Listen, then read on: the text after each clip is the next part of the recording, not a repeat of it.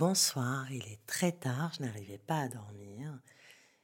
Et il y a cette histoire qui a commencé à tourner dans ma tête et je me suis dit que la meilleure façon de m'en débarrasser, c'était de vous la raconter.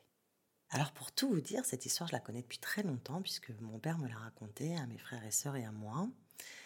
Et c'est même devenu une blague familiale à tel point que lorsque mon père nous dit « c'est l'histoire du cric », on comprend immédiatement le message qu'il veut nous faire passer. Allez, c'est parti, je vous la raconte. Alors c'est l'histoire d'un brave monsieur qui est en voiture, loin de chez lui. Sa voiture est pleine, il rentre d'un entretien, il est fatigué, il n'a qu'une hâte, c'est d'arriver à la maison, et là tout d'un coup, manque de bol, il crève.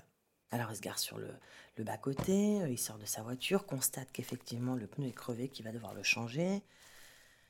Il râle parce que sa voiture est pleine et que le cric, il est dans le coffre, sous toutes les affaires, donc il sort les affaires de son coffre.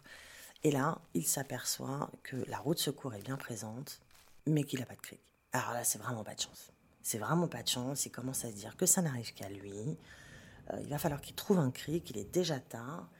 Il est au milieu de nulle part. Vous l'imaginez bien, il n'a pas de téléphone portable. Et donc, la seule solution qui lui reste, c'est de marcher jusqu'au village le plus proche pour essayer de trouver quelqu'un qui va l'aider et qui va le dépanner.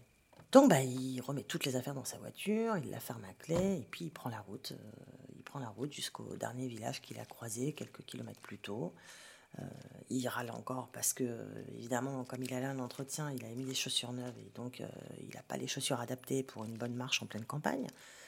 Et il se dit qu'il va avoir des cloques et que ça va être terrible et puis qu'en plus il n'aime pas marcher et donc comment il va faire pour trouver quelqu'un qui va accepter de l'aider à une heure si tardive.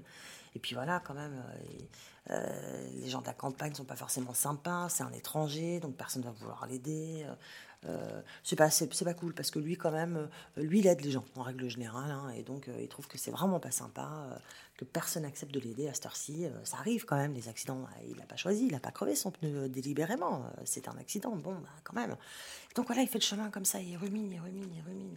Et évidemment, il imagine les pires scénarios, à tel point que lorsqu'il arrive dans ce village, il est effectivement assez tard, il se décide à frapper à la première porte qu'il voit.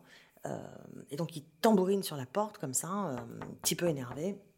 Et là, il y a un vieux monsieur qui vient lui ouvrir la porte. Et à ce moment-là, notre héros l'envoie balader en lui disant « Mais vous savez ce que vous pouvez en faire de votre cric ? Vous pouvez vous le foutre, rien à la f***, j'en ai pas besoin, je vais me débrouiller tout seul, et puis vous êtes tous des c***. » Donc voilà.